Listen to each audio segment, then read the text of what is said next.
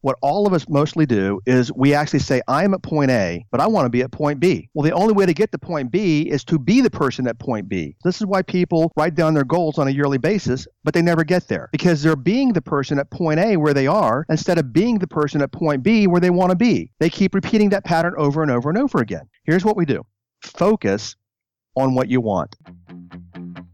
Welcome. You're on air with Ella, where we share simple strategies and truths from people who are doing something better than we are.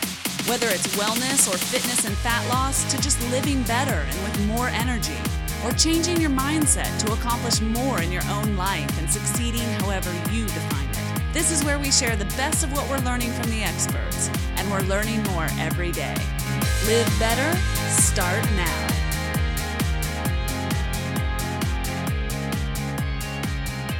Hey guys, it's Ella. Before we jump in here with this interview with Jim Fortin, I just wanted to share a couple of things with you.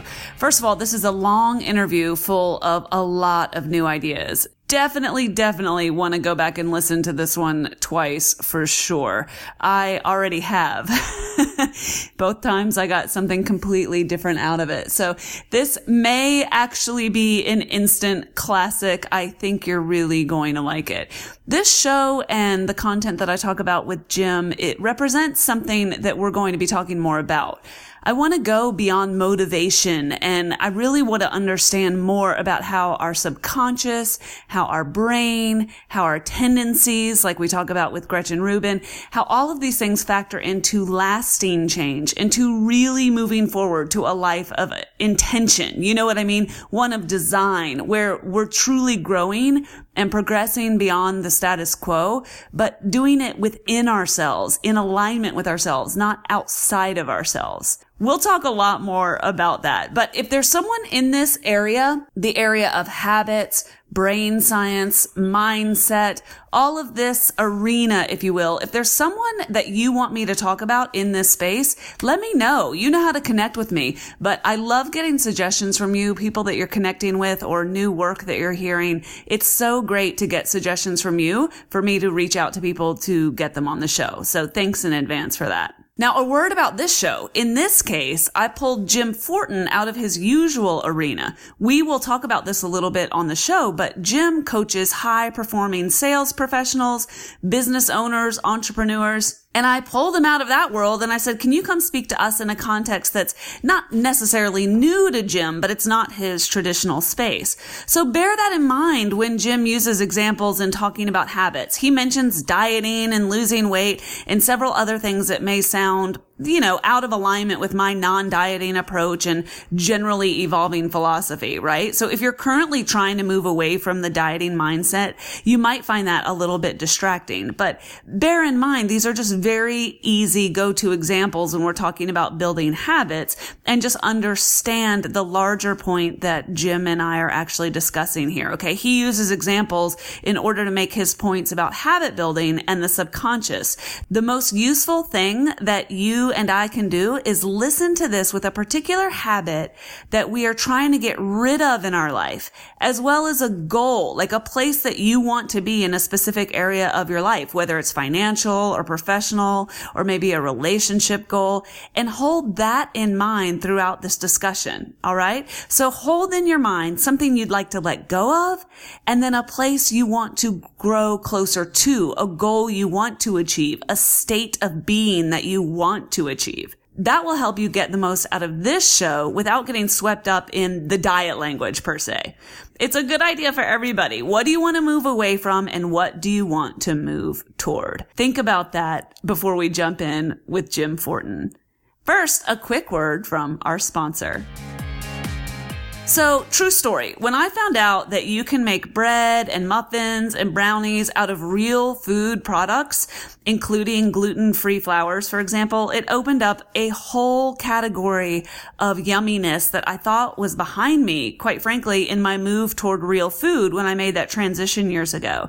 Because I don't love the way that I feel after I eat super starchy, sugary treats, right? Cake or cupcakes or anything of that nature. It just doesn't feel good in my body. Bob's Bob's Red Mill saw me coming because they have a complete line of gluten free flours like almond flour, hazelnut flour, coconut flour. They even have a flour that's just called paleo flour that can be used for pizza crust and flatbread. Everything you and your family want, but without the gluten if that's not your jam. So if gluten's not a problem for you, then they've got the healthiest stone ground wheat flours you're going to find anywhere. It's all made in their mill in Oregon with such, such care. These people are the real deal. Bob's Red Mill makes everything in the most natural way with the most traditional methods available. And no matter where you are, you can save 25% when you shop right off their site, bobsredmill.com. Save 25% off of your entire order when you enter code ELLA at checkout. Hopping on their site is like taking a peek into my pantry. I love these guys and I love that they're supporting the show. That's bobsredmill.com. Enter code ELLA to save 25% off of your entire order. And as a bonus in the show notes for this episode, I'm going to link to three of my favorite recipes using almond flour and coconut flour for making zucchini bread in the slow cooker, chocolate zucchini bread, and paleo pumpkin bread. All breads that are absolutely delicious and are made out of whole foods. All right, let's jump in with Jim Fortin. Hey everyone, you're on air with Ella, and I hope no matter what you're doing, no matter where you are, I hope you're buckled up because you are in for a ride. It is my pleasure to welcome to the show Mr. Jim Fortin. Hi, Jim. How are you? Hey there. I'm great. Thank you. I'm glad to be here. I am 1000% stoked for you to be here. You guys, Jim is a certified master practitioner of neuro linguistic programming. You've heard of that as NLP before. And he's also a certified master hypnotist. He uses advanced hypnotic language patterns and brain based behavioral science. And he's merged these areas into this new, highly effective persuasion technology that he has created called neuro persuasion. And his techniques can help you professionally and personally. And I brought Jim on today because Jim, I am dying to talk to you about habits and how we form them and how we make lasting change, etc. But first, would you do me a favor and kind of break yeah. down who you are and what you do? Yeah, yeah, absolutely. So, for those of you listening, I'm going to give you tons and tons of rubber meets the road takeaways today. So, who am I and what do I, what do I do? Plain and simple is I am an expert with subconscious persuasion and influence and performance. When I work with people, whether it be in selling, because I have a heavy dose of selling professionals that follow me, entrepreneurs, um, what I do is I help them with pers- persuasion and influence to grow their business.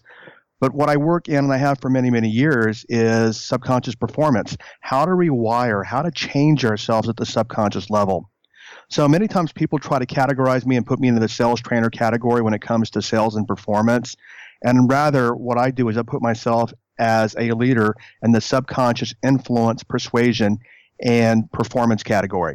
So everything we're going to talk about today is brain based. There's no rah rah, you can do what you can win, Mr. Motivator. None of that stuff. We're going to talk about how people's brains work, how we work unconsciously, and how to create change at a deep and effective level. The first thing I'd love to get on the table, Jim, is what is NLP? Because it's some a term that people have heard, and you know, a lot of times people associate that term with Tony Robbins and his work, but it's definitely not just Tony's thing. It's a huge field, and I would love your take on it. And I know that you have decades of experience with NLP. Tell us what it is. Yeah, NLP is the acronym is NLP for Neuro Linguistic Programming what Tony did is he learned NLP back in the 80s from a woman that I've been a business partner with for a lot of years. And then he rebranded it. I think he called it NAC or something like that, Neural Associative Conditioning. And it was created by Richard Bandler and John Grinder back in the 70s quite literally it's and there's so many things i could say but i'll try to put this in a nutshell. It is the psychology of subjective experience meaning how we subjectively think. It's more practical than it is theoretical like let's say freudian psychology. It's more of a, a, patterns. We watch our own patterns how we process information. And when we understand how we process information which is, is brain based then it's easier to change habits in ourselves and in other people so, to put it simply, it's a practical application psychology to help you create deep level change. And let me actually suggest a book to everyone listening. We used to teach out of this book years ago, and it's called Introducing NLP. Introducing NLP, and I believe it's either John or Joseph. I think it's Joseph O'Connor. NLP is a very, very comprehensive subject, but this one book just breaks it down and gives you the bare bones. And like I said, it was so good. We used to teach when I taught NLP out of that book. Jim, one of the things that drives me crazy in this space, and by the way, I'm completely a part of the problem, is everybody knows that when it comes to making change, it's not so much your skill set, it's your mindset, right? Don't just change okay. your skill set, change your mindset. But there's so much wrong with that. It's so difficult to just say, just change your mindset. Like if it were that easy, Jim, wouldn't we all be there already? Yeah, in the whole industry. So, so what you're saying is that we hear all the time about, oh, just change your mindset and your world's going to get a lot better. But the person finds himself back in their old pattern just a couple of days later. That's what you're saying, right? All the time. All the time. Okay. Now, we let's dialogue here, but let me take this apart. Let me unpack this. And this is a big thing. The entire industry pretty much is working backwards. Everyone works from the outside in instead of the inside out. People say, oh, just change your mindset. Now, let me take this and make this brain based as to why that doesn't work. Anytime any of us, you, me, any of us, anytime we say, you know what, I'm going to change my mindset. Now I know that your you know your audience is heavily into personal development and physical wellness. So let's say for example somebody says, let's take dieting, it's a great example. That you know what on Monday I'm going to start actually I'm going to I'm going to get on the diet on Monday and I'm going to actually start working out and I'm going to eat well. That's a pretty much universal thing that a lot of people do, right? It's been done, yes. yeah. So the person says, "Oh, I'm going to change my mindset." Right? That's what they do. I'm going to change my mindset and get healthy. And they clean out their cupboards and they get rid of the ho hos and the ding dongs and the Cheetos and the Fritos and all that. And then Monday, they're like, you know what? I'm feeling really good. And Tuesday, I'm feeling even better and I'm going to lose 40 pounds and all this kind of stuff. And then by Friday, they're back to their old patterns again. Now, what's happening here is what people when people say they want to change their mindset which is prefrontal cortex we'll explain more about that in just a minute. When they say they want to change their mindset that's the thinking part of the brain. But what they're really saying is i want to change my habits. And habits come from a different part of the brain the older part of the brain called the reptilian brain. So what we try to do is we try to actually change our thinking which is the executive part of the brain when the habit comes from the in the oldest part of the brain. So then what we do is we set up the brain to fight itself. Okay? So what happens is we get into, let's say, for example, the chocolate habit, which is reptilian brain habit. And then the thinking part of the brain says no. So then we get into the, the habit, what I call a habit battle. Have the chocolate, don't have the chocolate. Have the chocolate, don't have the chocolate. And then we actually lose to the urge, which comes from the older part of the brain. We lose to the urge we actually have the chocolate bar, and then we think about it with the prefrontal cortex saying, see, I told you that you don't have any willpower and you were going to lose anyway. Did that make sense, Ella? Yes. And thus the nasty cycle begins. And so this happens with exercise all the time. We, we're so motivated in a moment and we're going to start moving and taking care of our body. And then we do it and it feels good. And that's obviously a reinforcement to do it again. Yeah. And then life happens, right? Invariably, life happens and you create the fight between your primal brain, your reptilian brain and your prefrontal cortex where you think this is what I'm hearing you say. The prefrontal cortex is the executive branch, right? And it's the part yep. you work on changing. I'm going to change my thinking. I'm going to reframe.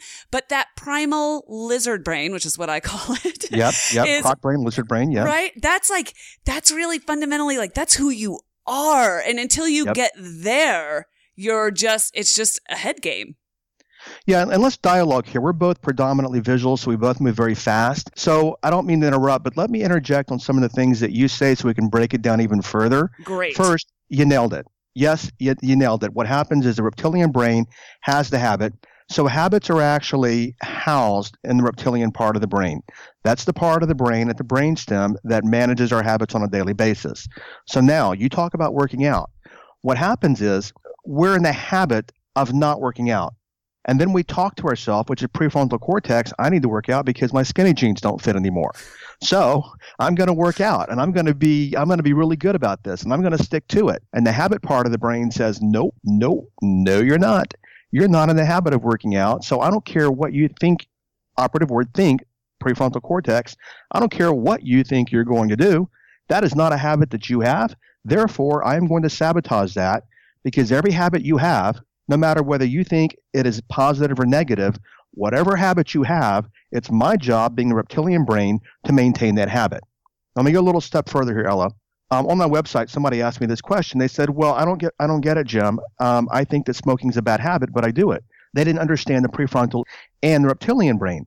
And they said, well, because what I told them is every habit we have, every one of you listening, every habit that you have, whether it's online pornography or smoking pot every night or drinking a bottle of wine or exercising every day or eating chicken breast and water, whatever habit you have, your reptilian brain believes that habit is a survival mechanism and it will do anything to maintain the habit, even if it's a destructive habit like smoking. Mm, yeah. And that's why people don't change even when they really, really want to. So you said really, really want to. Everybody listening, that's prefrontal cortex. That's our thinking brain, right? Mm. I really want to. St- I really want to stop smoking. It's not good around the grandkids or whatever. Or you know, my girlfriend doesn't like it or whatever. Mhm. For everyone listening, that's prefrontal thinking part of the brain, but the habit comes from a different part of the brain. Why is it so hard to quit? In just the most basic terms, what are we supposed to do about it? Why is it so hard? Because the reptilian part of the brain, the older part of the brain, believes that every habit we have is necessary for survival, even if it's like smoking. Even what we deem and we think is a bad habit, the reptilian brain does not distinguish values on habits. Habits are simply habits, period. So the reptilian brain says, you know what? Every habit I have, because the reptilian part of the brain is responsible for our survival. So the reptilian part of the brain says every habit you have, Ella, you have to have that habit because you need it for survival, no matter what the habit is. And because you need it for survival, there is no way I'm going to let go of this habit because if I do, then I'm going to jeopardize your survival. Okay, so quick sidebar. I want to explain how I understand this with a quick anecdote and then how I don't understand it. So I Okay. understood, and I've been talking about this on the show. Binge eating for me stopped like after a wild history stopped for me when i realized that it was coming from my lizard brain and it was tied to my survival and it was created by deprivation so when i quit Yep. the deprivation i quit the binge eating i sorted it out it sounds like magic but the truth is it was because once you understand it, you can't unknow it. So I understand that when you Love figure out that habits are driven by survival needs that are based in, I'm literally like pointing to my brain stem Yeah, here, yeah. to your reptilian By the way, not brain. some, all. all Every all single habits. one. Every Yeah. single one. Okay. Then what I don't understand is the habit of not doing. So what about the person who's saying, I am in the habit of not taking care of myself. I am in the habit of not moving my body. I am in the habit of not eating well. And I know I want to, and I know I need to, and I'm not doing it. executive brain executive brain has a dialogue but not taking care of themselves is now we go from brain to mind okay not taking care of, of, of yourself for whatever reason might be destructive because at an identity level we hate ourselves and i'm only making that up i'm not playing freud here but i'm, Right, I'm, right. I'm saying i'm making it up as an example let me i'm in my home office and let me read something i wrote on a on a board here and i wrote it 10 years ago temporary you know the erasable marker but it's been on this board for so long it won't erase and I wrote, and this has popped in my head. It said, "You treat yourself as you perceive yourself." I get that. It's your identity. You're identifying a certain way. You probably don't even realize it half the time, right? Exactly. So, okay. So if I perceive myself as a bad person, and then I get in the habit of treating myself poorly, the thought becomes a habit, and then it becomes completely unconscious, and then we just do it automatically without even knowing we're doing it. Okay, there's so much here. there's so much here because to break it down again, I like to I like to baby step. So Yes, to baby yes, step yes. our way through this. Okay, so we understand that the habits that we're creating, that in our primal brain, in our reptilian brain, they are tied to survival. You are doing this because you have convinced yourself on a subconscious level, Jim, that this is required for your survival. You've not convinced yourself of anything. Your brain's just done it through rote repetition. Oh, that makes that makes more sense. Okay, Yeah. I get what you're still doing here, I'm noticing here, what you're still doing is confusing, not confusing, but you're still actually acting as if the prefrontal and the habit part of the brain, the lizard brain as you call it, you're still acting as if they dialogue with each other. And they kind of do, but what we have to let's let's go here. Habits happen because they are habits. That is it. Period. And everyone else then tries to actually use their brain and say, no, I eat and I do it because I'm bored and I'm lonely and I'm unfulfilled, blah, blah, blah, blah, blah, blah, blah. No, that's already prefrontal cortex thinking stuff. Habits happen because they are habits, period. And habits have nothing to do with you and your identity, per se. Now, what I mean by that, let's say, for example, Ella, let me give you an uh, break it down and give you a, a metaphor or an analogy from my life. Great. I used to drink Diet Coke. Now, as I understand, Diet Coke is bad for you, uh, really bad for you. And so when I learned all this, what I did is I drank a Diet Coke every afternoon about one o'clock. And then I used to rationalize and say, you know what? It's bad for you. But you know what, Jim? You don't drink coffee and uh, you've got a long day and you've been traveling and everything else. Then I would get prefrontal cortex. Have the Coke because you need the caffeine. Mm-hmm. Okay. So I'd rationalize. You know what? You're tired. You flew in on the red, red eye from speaking, whatever. And I would rationalize why I wanted the Diet Coke. Okay. let me segue and come back. Women will always say to me when I used to do hypnosis, they would say things like, I eat because I'm bored, I eat because I'm lonely, etc. And I'd say, No, you eat because you eat. That's why you, it's a habit. That's why, but we tie an outcome to it. Now back to the Diet Coke and about identities, where I started this loop, is a lot of times people will personalize the habit and say, you know what? Oh my gosh, it is so hard to quit Diet Coke. I am just, I have no, notice the I word, I have no willpower. Mm. I am so weak. I can't do it. I quit every time. I just lose every time. I have no stamina. They make the habit about their identity. And then because they can't quit the habit, they give themselves a negative identity like I'm just weak. And then it becomes a loop. I'm so weak, so therefore I'm just going to fall into the habit anyway. This makes sense. Habits happen because they are habits. In other words, they're repeated behavior. They are the ruts in the road, and we make them deeper and deeper. They're literally ruts in our That's brain. all they are. Yeah. Well, they're, they're neural pathways in the brain. Yes. And what happens is when we have a habit, we get into a habit, we fire neurons in the brain. In the old phrase, neurons that fire together wire together, which makes the ruts even deeper. Let's stop right there. Everybody listening, stop right there. That is what a habit is plain and simple, black and white. A habit is a habit and nothing else. But what everyone listening until now, what they've done is they've made the habit about them. I can't stop eating chocolate. I can't stop eating cookies. I'm lazy. I'm a procrastinator. I am this. I am that. When they had put a meaning on the habit. But the habit is just a habit. When we get that, now we can change the habit. If we don't get that, which I'm sure we'll talk about, if a person can't get that, they can't change the habit because they stay in what I call the habit loop prefrontal cortex dialoguing with reptilian brain. And then it becomes a battle back and forth, back and forth, back and forth, back and forth. And then what happens is the prefrontal cortex is all analytical. And analytical will always lose to emotional, which is reptilian and limbic system. So we get in the battle, have the chocolate, no, have the chocolate, no, have the chocolate, no, and we lose because the urge is an emotion and the emotion is stronger than the thought. So when I brush my teeth, I am just brushing my teeth. It is my habit. It is not, Yep. it doesn't make me a good or bad person.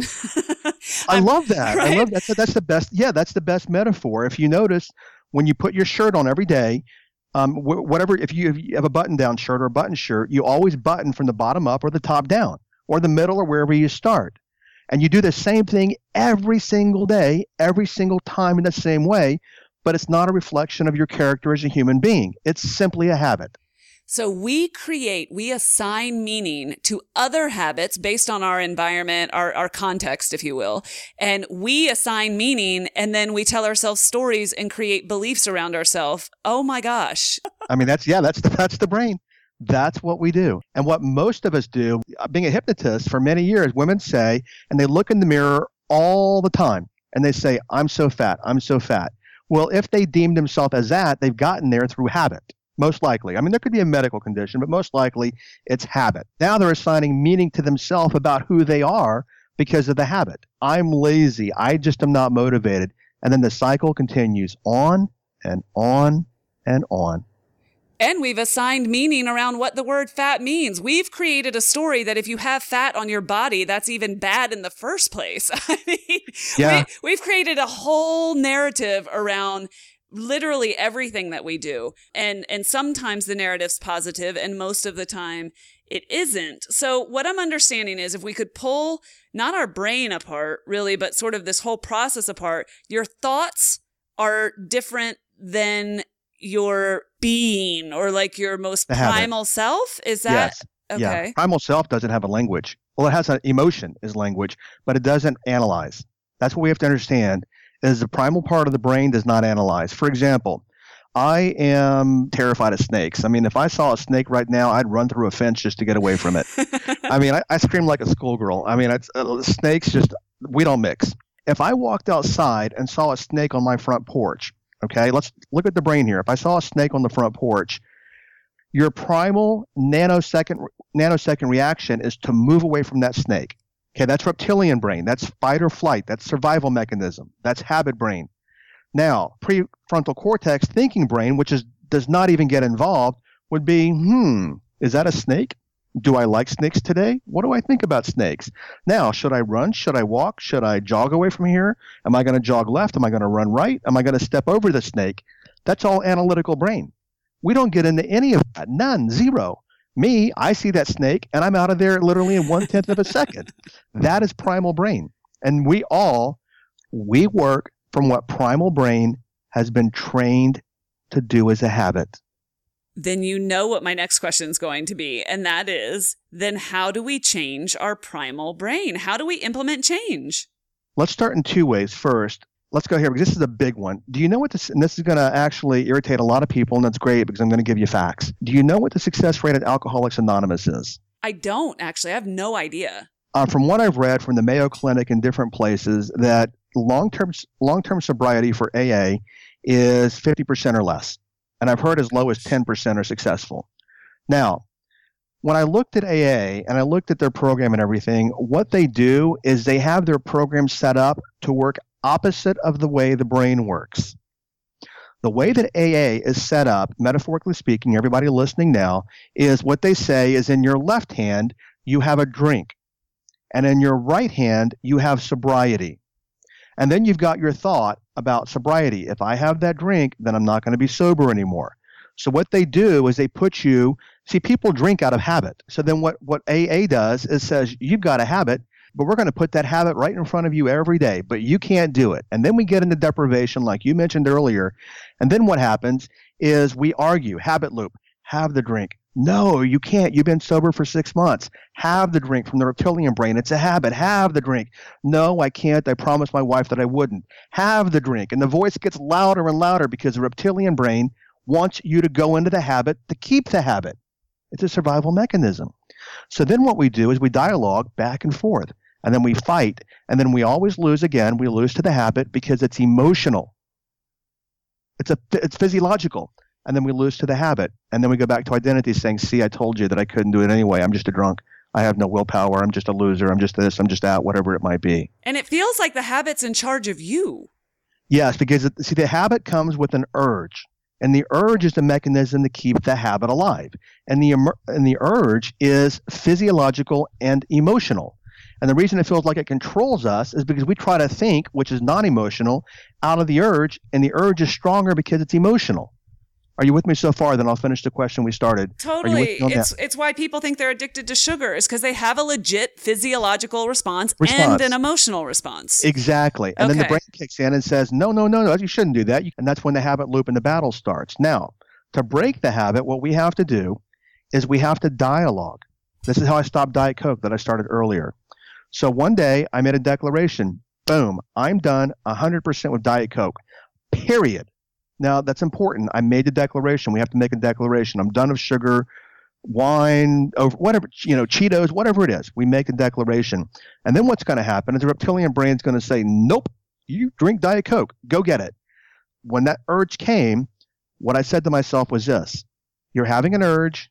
It is not you. It is just your reptilian brain wanting to go back into your old habits. I disassociated from the reptilian brain. I didn't make it about me. I didn't mm. make a hmm. Diet Coke about me. I disassociated from the urge simply by dialogue saying that is this is exactly what I said, folks. Literally. Nope, that is not me wanting the Diet Coke. That is my reptilian brain. It is just a habit, and I dismiss the habit. There's so much power in calling it what it is. Well, that's what it is. It's not us. It's not me, right? I said, it's not me. And I give you my word, everyone listening, I had that habit for 20 years. And trust me when I tell you, that was a habit. And candidly, it was a bear of a habit because I just did it. For, you know what? I even liked the taste of that crap. I did. I liked it. And my, my, my word is this when I stopped with what I just shared with you, mm. I have not touched a Diet Coke since then. The next day, I had a little urge. Come up when I was driving by the 7 Eleven where I used to go buy it because I didn't keep it in the house because this is illogical and stupid. But so I had to go out and buy it. But I went every day to the same 7 Eleven. And the day I stopped, the next day I drove by the 7 Eleven and I had a little bit of an urge, mmm, Diet Coke. And I went into what I just gave you. That is not me. That is my habit brain. I dismiss it and I, I move my attention and I have not touched a Diet Coke since then, and I don't even know how long ago that was. And I'm telling every one of you that's the you can use that same process, but you got to make a declaration real quick, Ella. You have to make a declaration. If you're kind of like, eh, you know, I think I might try this of donuts or Diet Coke, it ain't gonna work. But when you put your foot down and you make a declaration, I'm done with wine does not exist for me, and then you go into what I gave you, or checking Facebook 40,000 times a day does not exist for me. And that's the exact phraseology that I use, mm-hmm. especially with people when I want them to break a behavior. Wine does not exist for me. And then go into the, ha- the, the talk that I gave you. You'll find it very easy. And then final comment on this thread is what will happen is once you stop the habit and you do that, the reptilian brain will say, you know what? I keep giving Ella the urge to have a donut, but what's I don't know what's going on. She's not acting on it. Therefore, I'm going to stop giving her the urge. Some people will hear that and think it sounds like just a magic bullet, Jim. Do you know what I mean? And the thing that I want to underscore from what you're saying is this is not a negotiation or a suit you try on to see if it fits. This is you saying, this is the skin I'm in. This body, this person is completely separate from that lizard voice. And uh, it's like, I rebuke you. You are not me. You are not in charge of me. Like, how do you, how do you tell skeptics what this really is? Okay, so you said there are going to be some people listening that are going to think, no way, this guy's full of it, right? I mean, that's kind of what you said, right? Well, the reason why is they've had the opposite experience of what I'm sharing with yes. them right now. So, because of that op- opposite experience, they've created the belief that nothing works for them. And that's content versus context, which we didn't get into earlier. They work already from a belief that no matter which women will say, no matter what I do, I can't lose weight. So if they work from that primary belief system, no matter what they do, whether it's working out or hiring Arnold Schwarzenegger or the best nutritionist or hypnosis or whatever, Pilates, nothing will work because a higher context belief or a deeper belief is everything I try doesn't work. Okay. So what is your belief about change? People believe that change is hard. Change is not hard. Change is simple. You can change anything in your life in a day. Hmm. Look around you. How many people, my buddy Brad, years ago, back when we were young, we were roommates, he drank way too much. And his girlfriend said, Brad, if I catch you with another drink, I'm leaving you. Guess what? Brad stopped drinking. But yet, he had this habit for years. So people think, oh, these mm-hmm. habits, they have these beliefs. And even therapists tell you these beliefs, oh, your change is going to be long term. Yes, yes. Tell me about your mother. Yes. Exactly. and you know what? That's controversial for some of you, and that's fine. But see, when you get into therapy, you get into talk therapy, which is all left brain, prefrontal cortex when all of your issues and habits and everything are stored in a different part of the brain. We can change anything in a heartbeat. Any of us can change anything in a heartbeat, but we don't recognize that. My mentor, who's a shaman, said to me, Most people don't realize that they can start or stop anything in their life in a second. But we have beliefs about whether we can or we can't, therefore, we don't do it. Here's what happens. You said, and I love the word that you use, something along the lines of we have to, de- well, I use declare, okay? What people do is they say, I'm going to put my toe in the water instead of jumping all the way in. Everyone write down these two words. The first word is dismiss, the second word is ignore. Dismiss and ignore. To break a bad habit or a habit we don't want, we have to dismiss it. What most people do is they ignore it. Ella, what do you think the difference between those two words is? Dismiss makes it not exist for you anymore. Ignore means it's sitting right next to you and you're looking the other way. Bingo. That's exactly what it is. That's why I said for me, dismissing is this. Dismissing is Diet Coke for me is a thing of the past. Period. Move my attention, meaning move my thinking to somewhere else. Mm-hmm. You are where your attention is. And if you're upside down financially, that's where your attention is. If your health is out of whack, that's where your attention is. If something's not working in your life, that's because that's where your attention is. Now, back to dismiss and ignore. Dismiss is literally dismissing. Diet Coke for me does not exist. It is a thing of the past. Period. Move my attention. I cannot want what I am not thinking about. I cannot want what I'm not thinking about. So let's go back to my Diet Coke. The more I thought about a Diet Coke, the more I what? Of course, the more you want it. The more you're rejecting it, the more you want it. Exactly, because you're thinking in negatives and the brain can't think in negatives. Um, a negative for everyone listening is this. If I said, don't think of a pink elephant, what are you thinking of? Immediately and a always. pink elephant. Right. Exactly. so most people actually get into, I'm not going to have any coffee. I'm not going to have any coffee. I'm not going to have any coffee. And that's literally what they're actually recreating and wanting more of because that's what they're thinking about. So dismissing is literally you can't want, want what you're not thinking about. So when I dismiss Diet Coke, I'm not thinking about it. And I can't want what I'm not thinking about. Please get that. You can't want what you're not thinking about.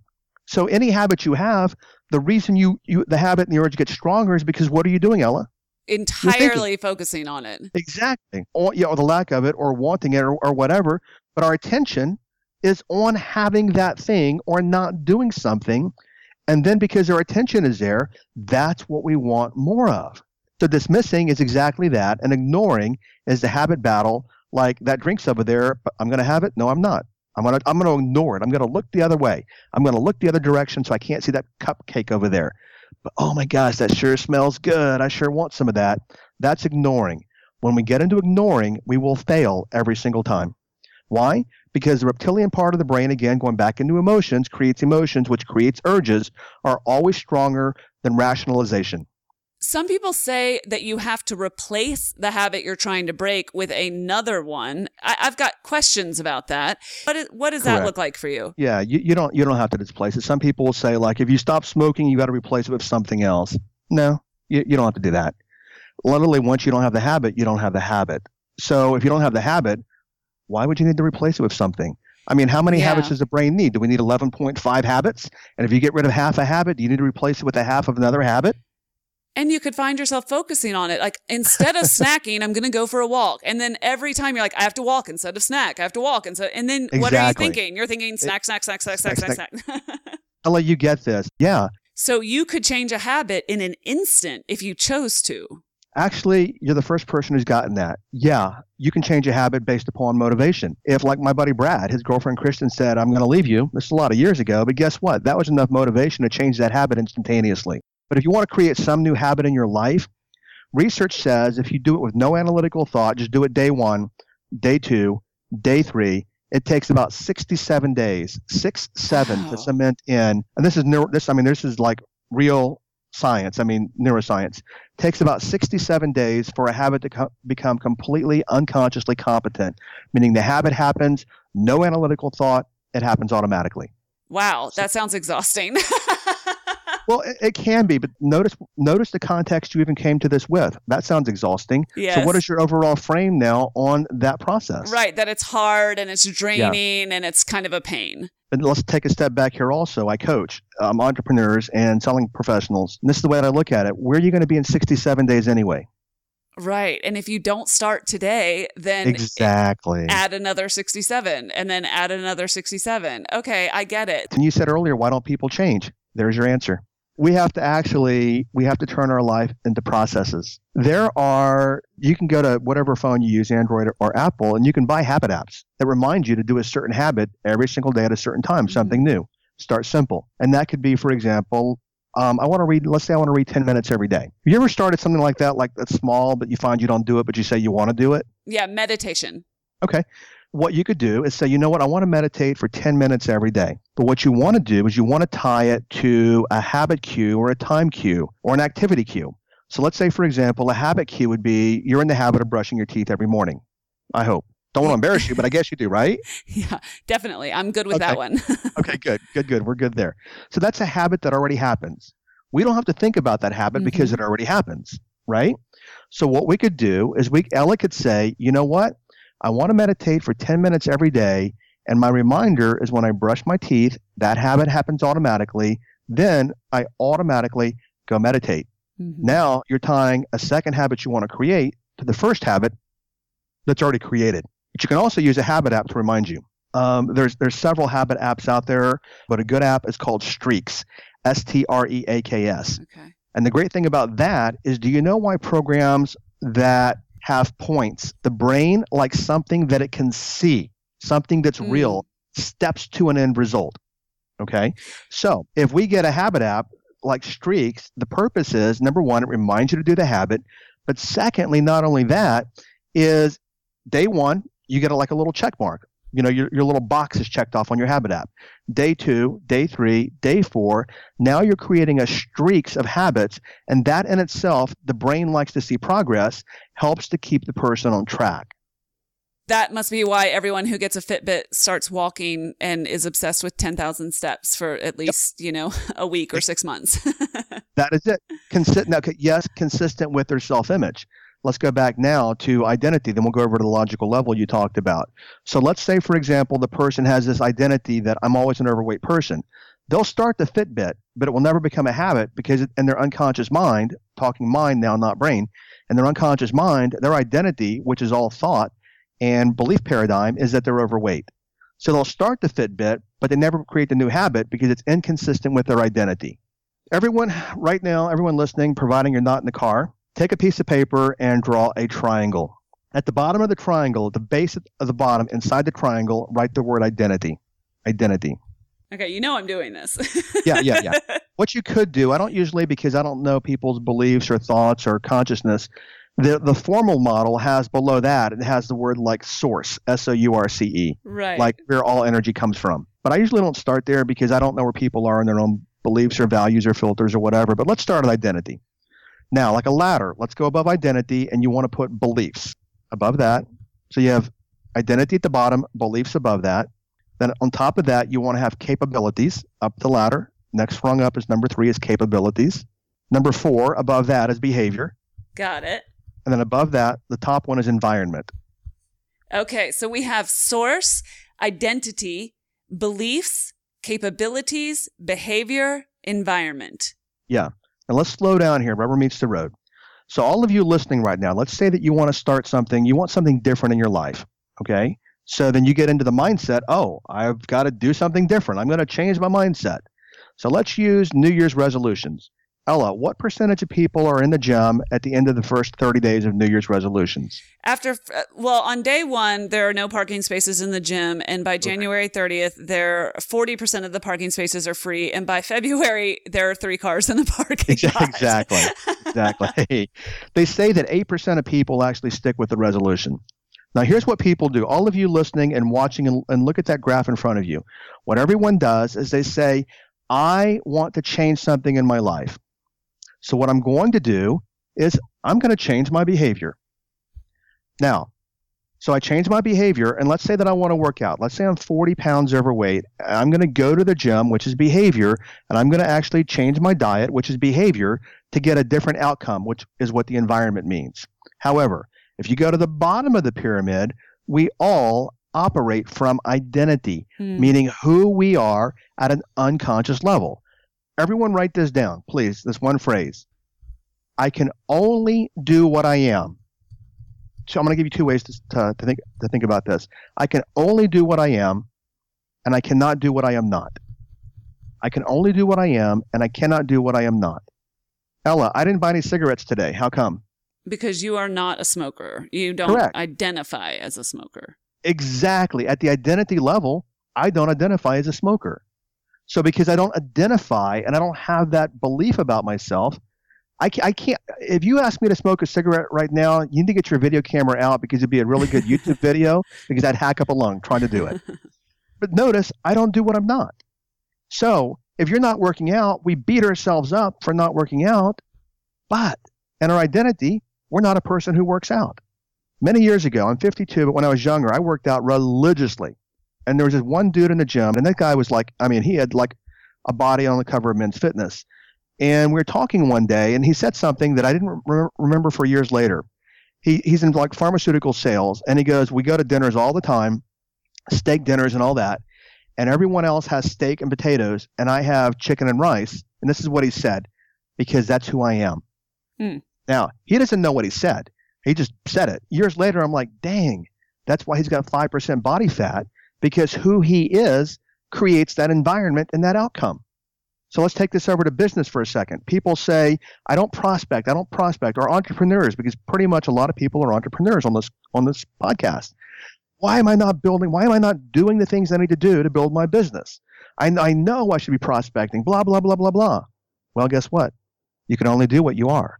And so for you to do that, you have to be that in your identity, which is your unconscious programming, which we learn as small kids. And then your brain says, oh crap, if that's who I am, then I'm screwed because that's who I am. And I've been that way, you know, I was programmed when I was a kid. And, but the story doesn't end there. And what I'm hearing you say is we do what we are. I love that, by the way. And yeah. it is our identity that we need to be looking at shifting, not our doing, not our Correct. actions. So, so you ask why everybody failed? There's another reason right there. Everyone tries to go do something different. What I mean is, I want to lose weight. I'm going to go do something. No one ever looks at who is the person who created the person overweight. Who was I being that created the doing? Everyone starts at doing. Everyone. Even if you go buy motivational books, they tell you to start at the doing. Go do something. Tony Robbins, uh, God bless him, and I, I respect his success. Take massive action. Right. Well, why do you think that that that wears off? Because if I am not in my identity a person who can take massive action, then I can't do the doing. But that's where everybody starts. Go do something, and that is the wrong place to start. Where we have to look at is who am I be at a being level? Who am I being? What is my identity? And then people say, well, Jim, how do I know what my identity is? Easy. Go look in the mirror. Look at your bank account. Look at your sales. Look at everything in your life. Your life is a reflection of your identity. How does one accept this and with radical personal accountability do anything about it versus saying, oh, well, my parents really screwed me up, so I'm toast? You said with radical did you say accountability was the uh, word that you used? Yes, yes. Okay. So the way that you set that up is okay, people listening, how do I take radical accountability and change? But here's another problem already. If in my identity, I'm not a person who is accountable, then no matter how much I try to do the act of being accountable, it won't happen because in my identity, I'm not accountable. My coach says, and I love this, that success is a matter of character, and character is a ways of being. So what I tell people all the time is people used to come to me, I used to work on Wall Street, Jim, can you hypnotize me to make a million a year? What I look at is this is what characteristics and ways of being would you have to have to make a million dollars a year? So what I talk to people about is work on people always work on the outside things. I want the house, I want the body, I want the car, I want the job. Those are all external things. What I tell people to work on is ways of being how I can see myself at the identity level and how to reprogram that, which is what I teach people to do. How to, at the identity level, become a person who's committed, become a person who's got self integrity, a person that actually is can be organized, a person who can be disciplined.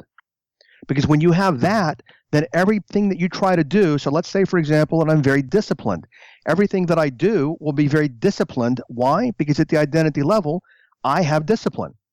But if at the identity level I am an undisciplined person, then no matter what I try to do will be undisciplined because I am an undisciplined person. So to channel that, is that where you be it until you see it? Yes, but here's the thing again. Here's uh, the, the little roadblock is that people left brain want to see themselves there, but they don't have the commitment to follow through with enough repetition to reprogram themselves at the identity level. So what do you do? So what do you do is you take and you break down what you want into little bitty steps and what all of us mostly do is we actually say, I'm at point A and I'm seeing things as they are, but I want to be at point B. Well, the only way to get to point B is to be the person at point B. I see things as I want them to be, not as they are.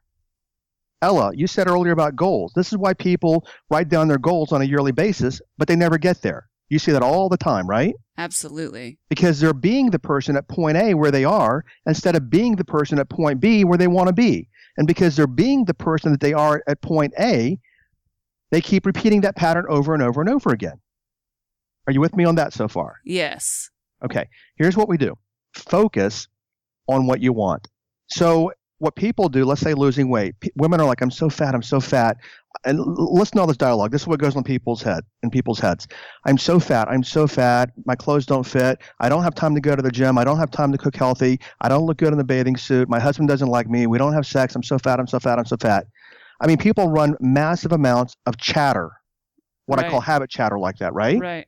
Okay what they should be focusing on. So what they're focusing on now is the problem. That's where their attention goes. That's where their brain goes. It creates a habit, neural firing in the brain, and it becomes a habit. What they should be focusing on, plain and simple, all throughout their day, is I'm healthy and fit. And they see themselves in the mirror. I'm healthy and fit. I'm healthy and fit. Hear it, see it, feel it. Hear it, see it, feel it, because this is the way your brain communicates through the senses. Hear, see, feel. Now, what people do, though, let's go back. If a person is not a committed person and they don't have that ability, they'll do that for three days and then they fall off track. That's why you want a habit app like Streaks or something to remind you to do that all throughout your day, multiple times a day. One more thing. So when you do that, because your subconscious mind and your brain both do not know the difference between real and imagined, this is scientifically proven. So the more you imagine something to be true, the more true it becomes for you. Even if it's not true, even if you don't believe it, the more you imagine it with repetition, Repetition is the is actually the way to mastery of anything. So the more you imagine the way you want to be over and over and over with emotion and feelings, the more you are literally rewiring and reprogramming your brain. So, Jim, one example that this makes me think of is when you talk to people about achieving financial health, right? And when they're focused on how they don't have money, they need money, they don't have money, there's never enough money. I get it. Like they're actually focused on the lack and therefore they perpetuate the lack. But you know that it sounds to some people like snake oil to say, just focus on having money and it will suddenly appear in your life. Like, what do you say to the people that come to you with sort of that point of view when they're like, oh, so you're telling me if I just focus on the idea of money, then I'll have it? Actually, that's a great, great question. Let me use my life. Okay. And this will, this will synopsize everything we've just said for the last hour is my dad was an alcoholic. Never saw my dad without a beer in his hand all the years that I was growing up. My father never finished anything. He had no commitment to finish anything. I would watch my father start projects, even though I didn't know I was watching him when I was two, three, four, and five years old. I'd watch him start and never finish. So, what do you think I learned as a human being about commitment? Not a lot, except that it wasn't important, I guess. Okay, yeah, it wasn't important. Okay. But I learned that it's okay not to be committed. So, all the things that I want to do in the world to create money earlier on, I'd start and wouldn't finish. Why? Because at an unconscious level, it was okay not to be committed. So, I learned to go out and do things to make money. So, what I would do, Ella, until about my 30s, my late 30s, I'd make money, lose money, make money, lose money, make money, lose money. Until I realized this, this just popped in my head one day if I don't have it in my external world, I don't have it in my internal world. And you can phrase it any way you want. If I don't have it in my internal world, I don't have it in my external world is an opposite of that.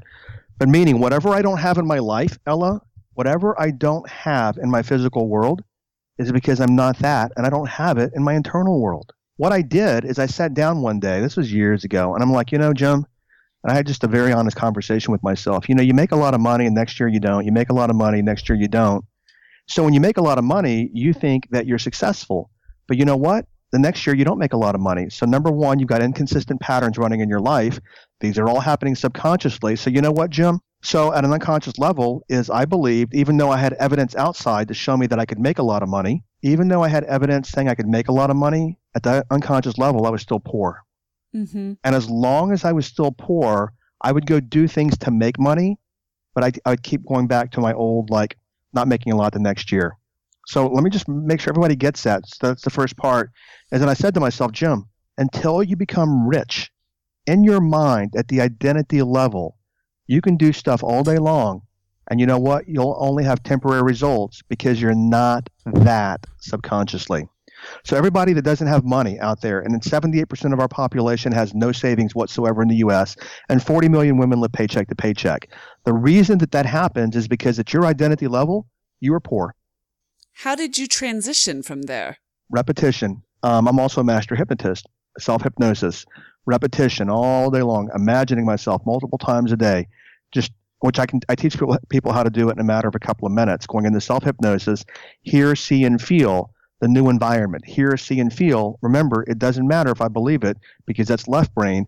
When we actually do things of repetition, which is how the brain learns, which is how you learn to tie your shoes and how you learn to ride a bike, how you learn to drive a car, that's how the brain learns. This is science. So, over, and because the brain doesn't know the difference between real and imagined. So, the more that I imagined over and over and over being very wealthy, the more I started changing, and then I started doing different things. So that was a matter of self worth for me and a matter of self identity. Hopefully, did, did, I, did that make sense? Yes. And I'm wondering about the person who says, okay, well, I don't have access to a coach and I don't have access to this or that. what can I do myself? Do you suggest visualization exercises? I suggest one book, and I actually have it. I have a full hypnosis program and a habit program on my website, but I, I, I suggest one book everyone get. It's called The Power of the Subconscious Mind. You'll find it on YouTube. It's got, I mean, not YouTube, Amazon. It's got like 1,700 re- reviews. Ella, what everybody does, and then we're winding down here, everybody tries to go do something, not realizing the doing comes from who they are, which is subconscious. And until you change that, and the book will talk about a lot of ways, and I've got a program even more specific than that on my website. But you know what? Until you change who you are subconsciously, nothing will change in your life. Period. Jim, I have one more question for you if you can handle it in this territory. Sure. Talk to me, please, about the importance of keeping your own word when it comes to ways of being, because I believe so many of us are actually quite good at keeping our word to other people, but we so often fail to keep our own word to ourselves. Is that important here? Self integrity is the most important thing any of us can master. Self integrity for me has been my number one spot that I need to focus on in my life. Hmm. The reason why is is I watch my father have no self integrity. Now, my brother-in-law is a shaman and my brother's a healer. And my brother-in-law said to me, he goes, the most powerful place that you can operate from when you're using your ego is self-integrity. That is the number one agreement, is that we keep our word when we speak it. And that means keeping our word to ourselves and keeping our word to others. And most people, I've done enough surveys on this, most people say 70 30 is that I keep my word to myself 70% of the time and break it 30% of the time. Then what we do when that happens is we teach ourselves that we don't have to keep our word. And that mm. means that when we give our word, I don't have to keep it. So if I'm in the habit and I have the identity and I know that I don't keep my word and I say, I'm going to start working out, what happens with that word, those words? You've trained yourself to not follow through. Exactly. You have trained yourself that your word is not valuable. Then, something my coach taught me, Dr. Emery, she said, then it becomes a matter of self esteem because we teach ourselves that our words are of no value. Then we don't do anything we say we're going to do.